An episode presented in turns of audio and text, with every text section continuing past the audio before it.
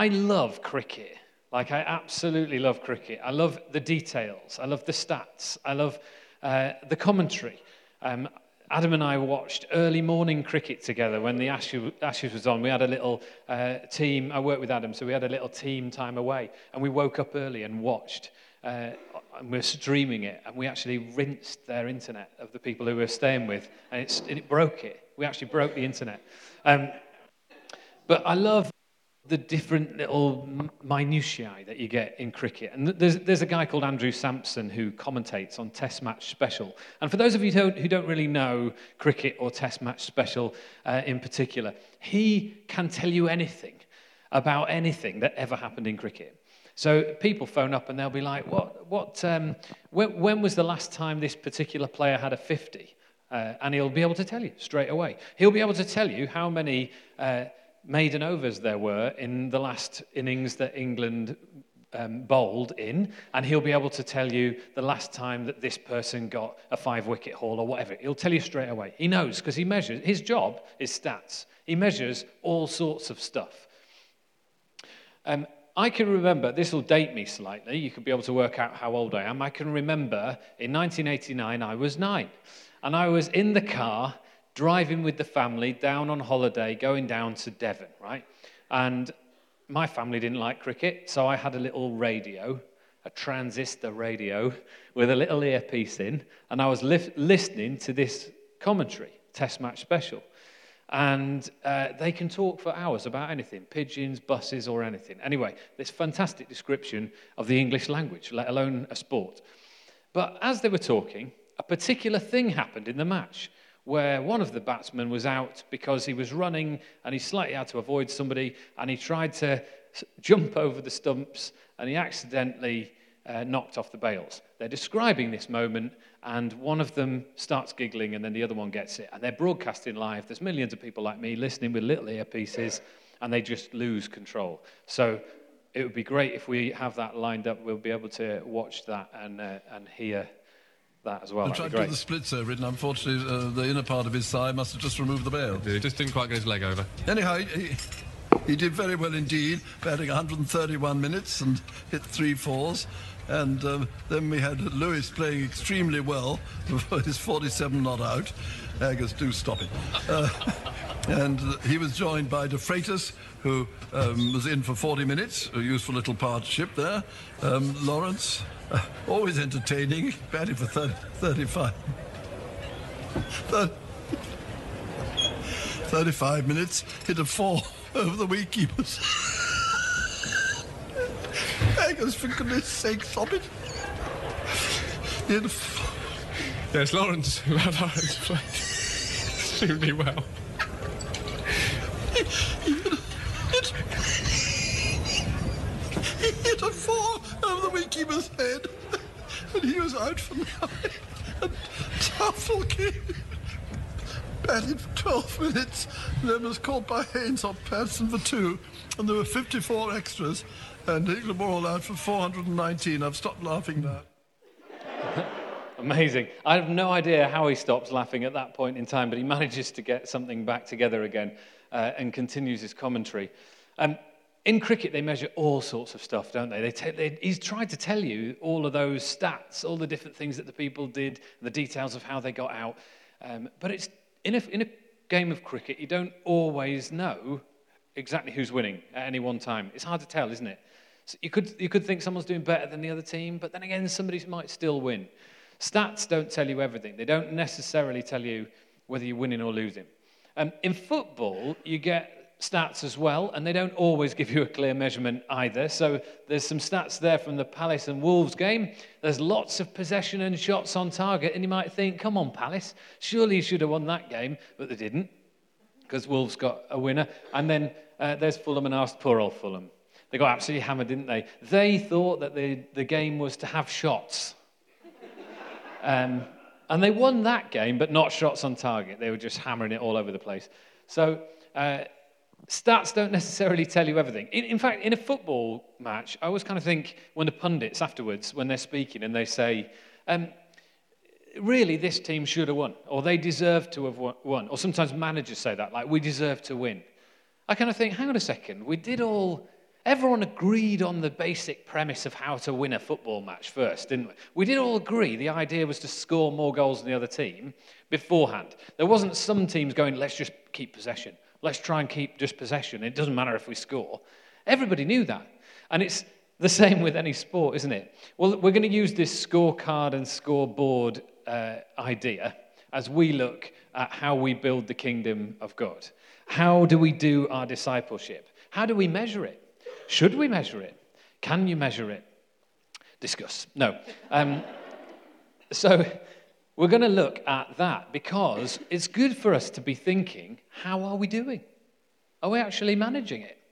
Do we know? As a church, as G2, we're asking these questions as a leadership team in Burnholm and here. How, how are we getting on? Are we actually doing what we set out to do?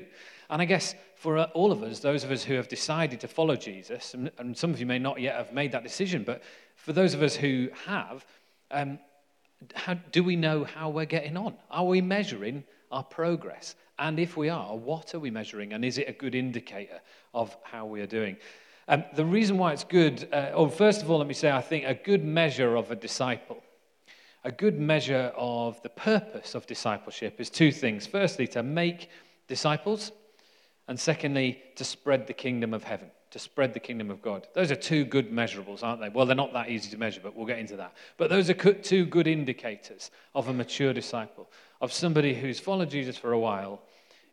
You should be making other disciples because, well, we'll get into that as well, but you want to be disciples that make disciples that make disciples, and that's a cycle that keeps going. Secondly, spreading the kingdom of heaven. Jesus talks about this quite a bit. The kingdom of heaven, the kingdom of God does spread. It is growing. We know that. It's already happening. In fact, it's guaranteed, isn't it? It's going to continue happening. Now, the great thing is because that battle has already been won, because Jesus has died for us, risen again, is coming again, because that is like nailed on, um, we can slightly chill out in knowing that we don't have to earn our favor with God. We don't have to make him like us. He already does. He loves us. We don't have to earn forgiveness. It's a gift, it's grace. It comes as a free gift to you.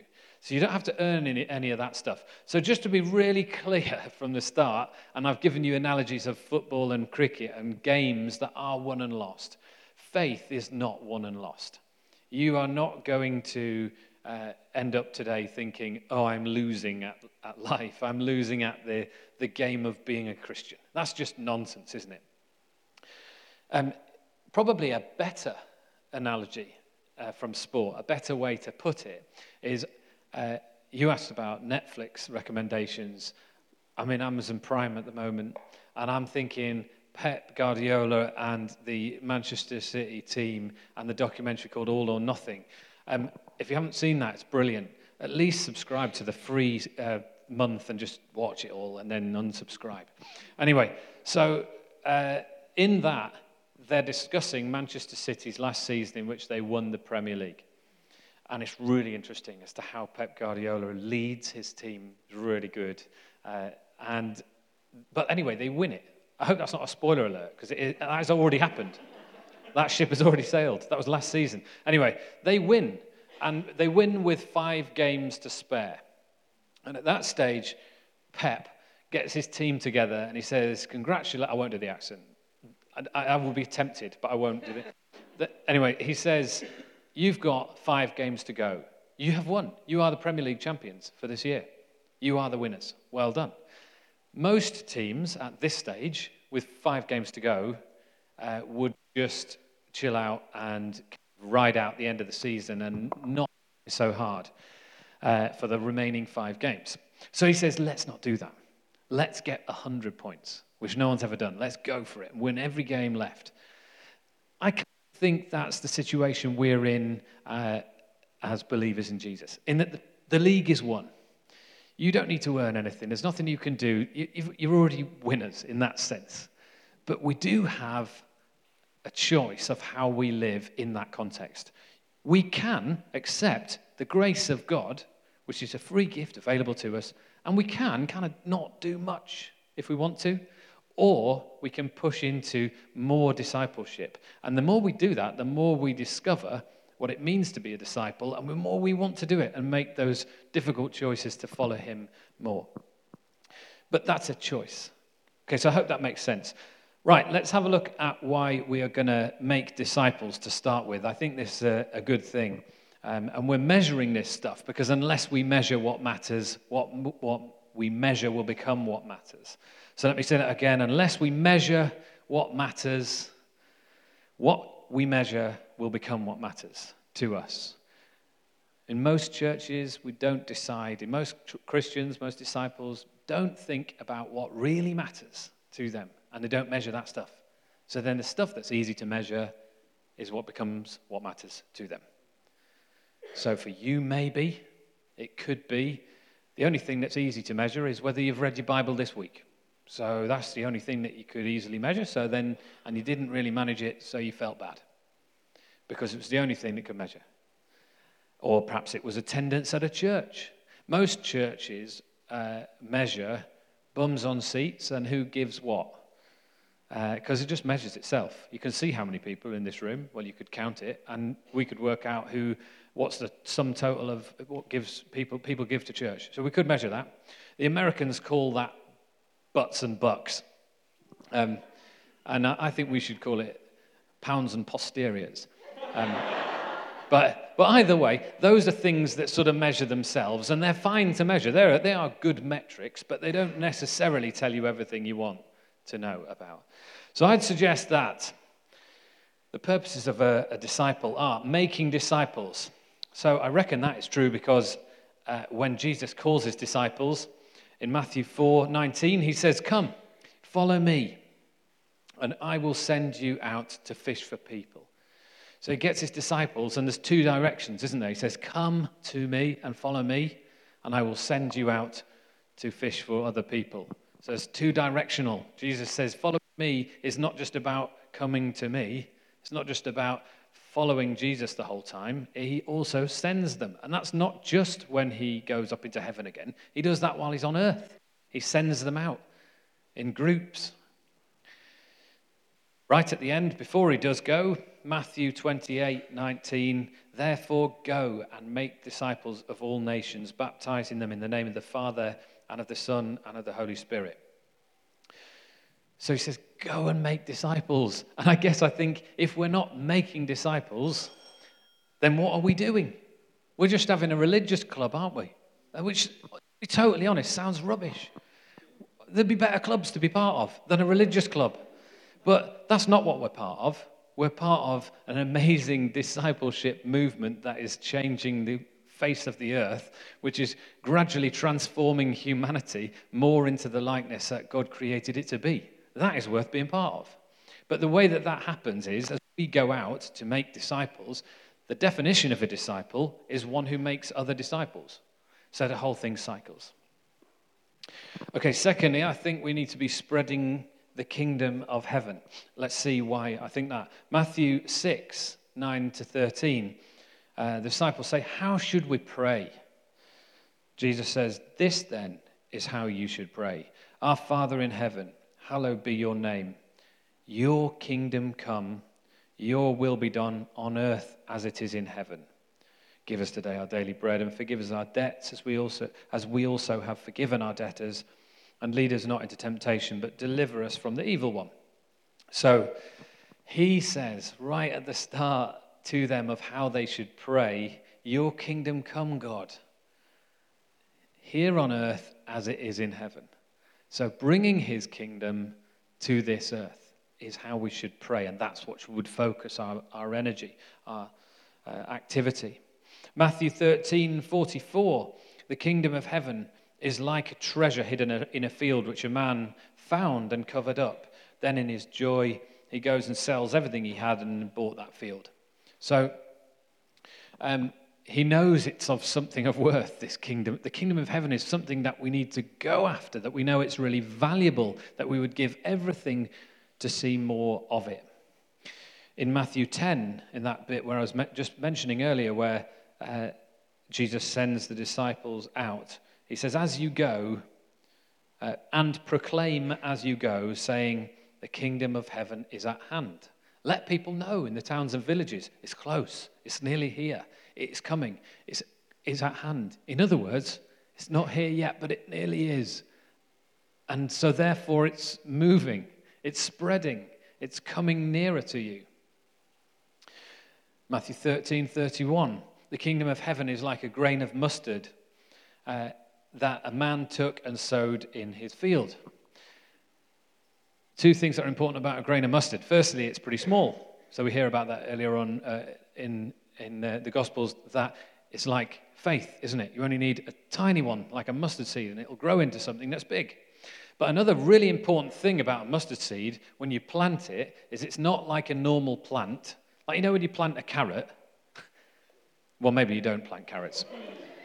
When you plant carrots, you put it in the ground and it grows and then you just pull it up, and then you've got your carrot. That's how it's grown. It's gone from one thing into another thing.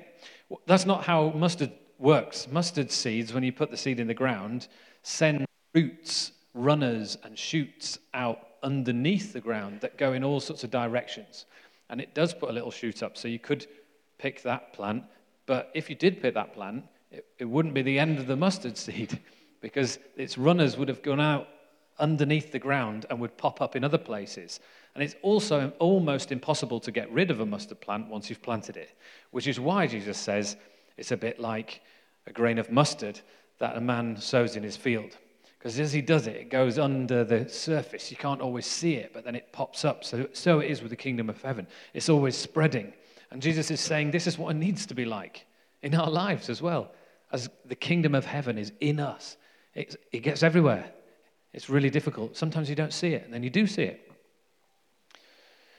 But we know that his uh, kingdom is also spreading. We know it is happening anyway, in spite of us. We know that one day every tongue will confess and every knee will bow that Jesus Christ is Lord. That's going to happen. It might happen on our watch or not.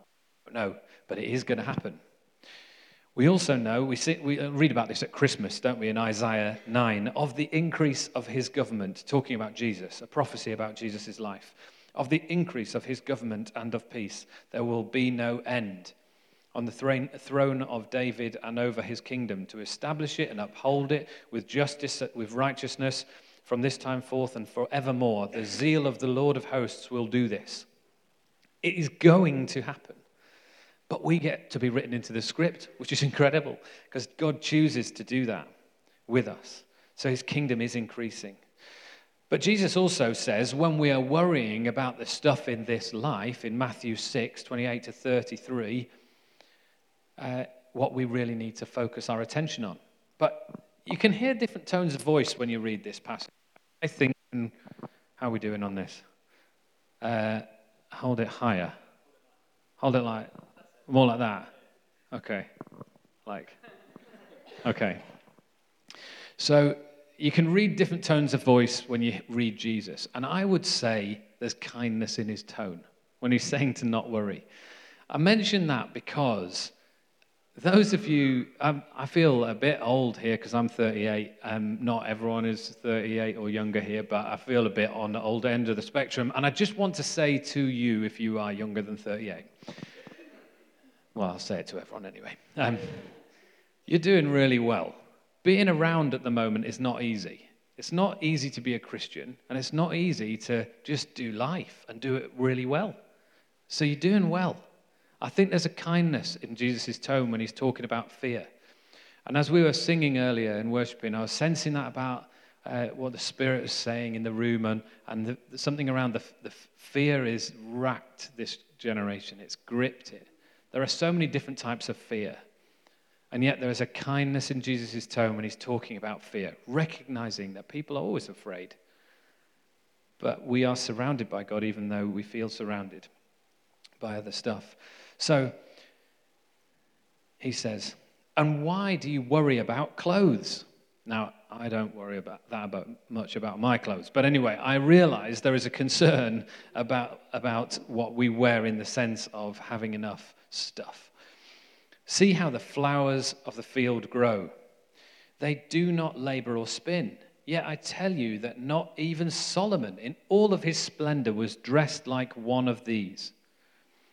If that is how God clothes the grass, of the field, which is here to, today and thrown in the fire tomorrow, will he not much more clothe you? You have little faith. So don't hear judgment in that bit, right? He's like, Oh, you have little faith. I wish you had more faith. Don't worry saying, What should we eat? What should we drink? What should we wear? For the pagans run after these things, and your heavenly Father knows you need them. Like he gets it. He does know you need that, that stuff. He's not surprised. But seek first his kingdom and his righteousness, and all these things will be given to you as well. So we seek these things. Seek these seek first his kingdom. We seek because the kingdom is something that needs to be pursued, hunted, gone after, focused on. It doesn't just happen because God isn't a king that invades. He doesn't just invade and rush in, He comes when He's welcomed. The Holy Spirit is a gentleman. First, seek first above all other priorities. You've got to seek it first. He recognizes there is other stuff like food and money and clothes and that that do get our attention. But seek first his kingdom. Seek first his.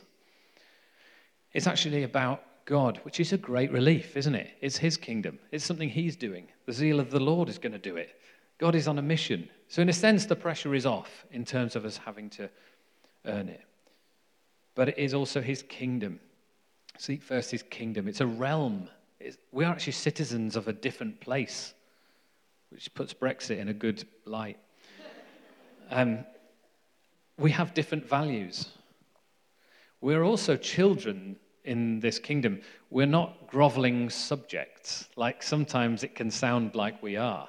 We're not. We're trusted members of his royal court. We're heirs, co heirs in his kingdom. Jesus says, You're like sons and daughters. That's how God sees you. He even says you don't have to pay tax to the temple because you're like sons of the king. You don't have to pay tax. But he says pay it anyway, so you don't annoy anyone. Um, so, how do we know if we are seeking first his kingdom? How do we measure what matters so that what we measure ends up really being what matters to us? Let's get back to that scoreboard idea. I reckon the church has missed the mark with its measurables. It's, we have done at G2. And I would I'd imagine most of us who are disciples have measured it uh, uh, wrong as well, or we've not measured it. We've missed it. We've not looked at the right stuff. I reckon most Christians, if totally honest, I think most Christians think the idea is to be basically nice and display some of the fruits of the Spirit and just try and generally be virtuous. I don't know. Maybe that's not true. But what are our stats for knowing how we are actually doing? I'd suggest if we are celebrating, if we are disciples that are making disciples and spreading the kingdom, we would have people in our church that would hit these three C's. We'd be having people who are celebrating, connecting, and contributing celebrating because, yeah, I think probably if people are coming to a Sunday celebration, being part of that and midweek as well, that's great, isn't it? Uh, so partly it's to do with that. If you're wanting to measure, are we as a church, have we got m- mature disciples? Are, are we growing? Are we spreading the kingdom? Are we making disciples? You'd probably hope people would turn up on a Sunday. So that's one measurable. But I think also, are we, are we in our own lives? Are we celebrating? How are we celebrating being part of this amazing God story which He's written us into? Are we, are we living our lives with an attitude of celebration or mourning or, or worry or concern? Um, I think probably we want to be connecting to other people inside our church. If, we, if this is a healthy church, you'd hope that people were connecting with one another in the church, but also you'd hope people were connecting outside of the church with people who don't yet know how good Jesus is, how good this news is. So you'd hope that too.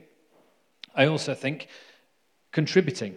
So, yes, financially. So that's like the bums and butts or whatever the Americans talk about. Oh, yeah, bucks. Not bums and butts. That doesn't make any sense at all. Um, yes, that, but also to people. How are we contributing to other people? How are we as a church building one another up? And there are so many ways that we can do this.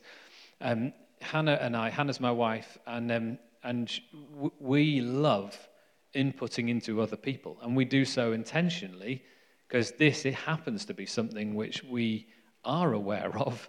And there's tons that we're not aware of in our own discipleship. But in terms of this particular thing, we have definitely clocked this. And we try to meet up with people who are usually, but not always, younger than us and encourage them in how they're doing with their discipleship, uh, in their faith life. And we want to cheer them on. We just think that's really important. We do it because we had people do that for us. We went to church in Loughborough when we both went to uni. Um, and people, in fact, my first week, a, a guy who was, uh, my fir- I was fresher first week at uni, and a guy came over and said, How you doing? You, um, how you finding Loughborough? And we got to know each other, invited me to his small group, went along, never looked back. He then said, probably a month after that, Do you fancy meeting up? Once a week. Hopefully, I can encourage you in what you're doing in your discipleship. So we did, and I've done that for the people ever since. But it was done to me first. Um, we pray for those people as well. So we have a list of 54 people that we have done that for over the years. Um, but I know lots of people who've done that for uh, way more people than that. So that's not a bragging thing. I'm just saying I can tell you the number because I measure it, because I, want, I think that's really important in my own life. Um, but not everyone has time to meet up with other people for coffee. Looking around the room, some of you do have that time in your diary. But not everyone does, and not everyone is inclined to do that anyway. Uh, I have somebody, uh, every time I, I work for Fusion, and um, so we work with students, and I write every other month, I write to people who support me. And there's a guy who is, supports me through massive encouragement who's called Derek, Derek Spicer. He was my youth leader when I was 11. And he writes like it's an email, but it's a letter. You know, when you get an email from somebody that's like in their 80s and it's a proper letter. I mean, he might as well have put the address at the top. Anyway, so it's amazing encouragement every time, saying how well he thinks I'm doing, some suggestions, some things I could read into more and just basically massively cheering me on. I get one of those every time I send an email to him, which I think I'm sending out en masse. He probably thinks I've written just to him. Um, and uh, another great example uh, is Dalton Phillips, is somebody who used to be in our church, and he's now in Ireland. He and his wife Penny, they're big encouragers of people. Um, and uh, so every time Hannah, uh, my wife, every time she preaches, um, it's on the podcast. Dalton, even though he's in Ireland, he listens to it still. And every time uh, she preaches, he emails her and me and says how well he thinks she preached and encourages her about all the different things she said and how it encouraged him. Um, she thought he did that for everybody who preached at G2 until I said, Oh, no, I've never had anything like that from him. Um, he's encouraged me in lots of other ways, but he encouraged her specifically like that. So, how could you, how could we contribute to what G2 is as a community, how could you, as a disciple of Jesus, spread the kingdom by inputting and investing and building up the church in many different ways? But also, you've got to be giving, haven't you? Otherwise, the whole thing doesn't work. But that's not what the point of this is. So, our purpose is to make disciples to spread the kingdom of heaven. So, what's your scoreboard? Remembering that we are in the Pep Guardiola zone of the game is already won. The pressure is kind of off. But we can now have a lot of fun by spreading God's kingdom and making other disciples and inviting them into this rich story. Freely you have received, so freely give. So you may have seen on the pieces of paper down at your, at your feet, um, there's a Venn diagram. Um, now, I don't like complicated diagrams. Um, this just about hits my level of complication. This is what I would suggest one useful metric. It's not the be all and end all, it's just a useful tool to get you thinking about how you spend your time and, and how you're doing with your discipleship.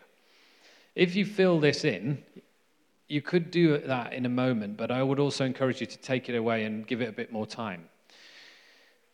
There are going to be people in your life that are good for you, and there are also going to be people in your life that basically, on the whole, you are good for. So you might want not want to write this next to your. In fact, somebody, somebody after the 3:45 service at Burnham, when I spoke there earlier on this afternoon, just after I'd finished, came up and showed me their diagram, which had my name in people who they are good for. Um, and just said, that's, that's all I can think of. I think I'm good for you, but. So you might. So, so fill that in. But what this always highlights when people do this is it highlights that usually there's a bit of a mixture. We've got to, we've got to bear in mind that there's always a bit of give and take in every friendship. But you might find that you have a lot of people that you are good for and you're actually a little bit under looked after. And so you might, as a mature disciple, need to decide to go and get a bit more input. Because if you're going to be a disciple that makes disciples, you've got to get some input from somewhere, otherwise, you're going to have nothing to give. Or you might discover, hang on a second, I've got loads of people that are really good for me, but I don't really have anyone where I'm basically good for them, where I'm just giving out. Well, what am I doing?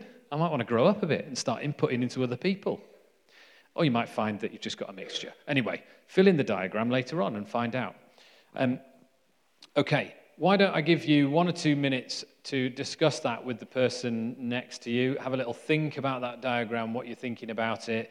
Tell them which bit they fit into it, make it awkward, and um, then the guys will wrap up.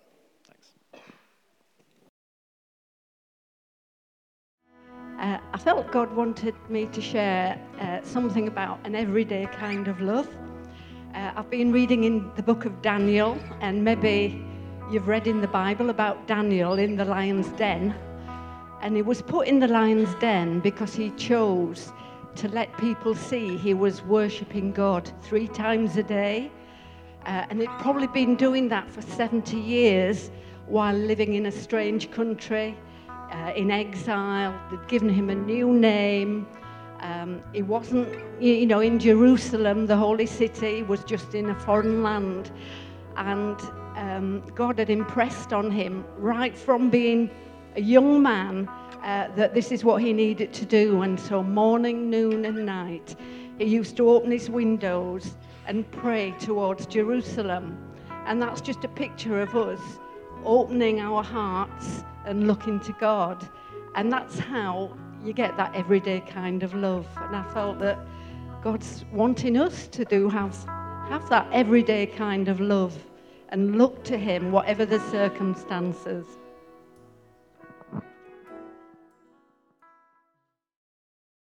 I think for a lot of us in the room, saying my Jesus is really scary. Um, he calls you his sons and daughters, and yet for some reason, we feel afraid to own that He's our Jesus, He's our God. Um, I think also um, with what was said before, with opening up your blinds and showing the world that this is your Jesus, that holds power and that shows that, that this is your daily life, this is the life that you choose to live. Um, so that's what each of us need to own. We need to say, This is my Jesus. It feels sometimes really intimate to say, This is my thing and this is my person, this is my God. But that's what we need to do to commit our lives to Him. Um, so, Lord Jesus, I pray that, that each of us would, would declare that, um, that we would understand your power and your love and your grace and your mercy for each of us, um, that we wouldn't be afraid of the intimacy of saying that you are ours um, and knowing that we are yours, God. Um, so we ask for boldness to say that, and we ask for not being afraid um, for others to see that either. In your holy name, amen.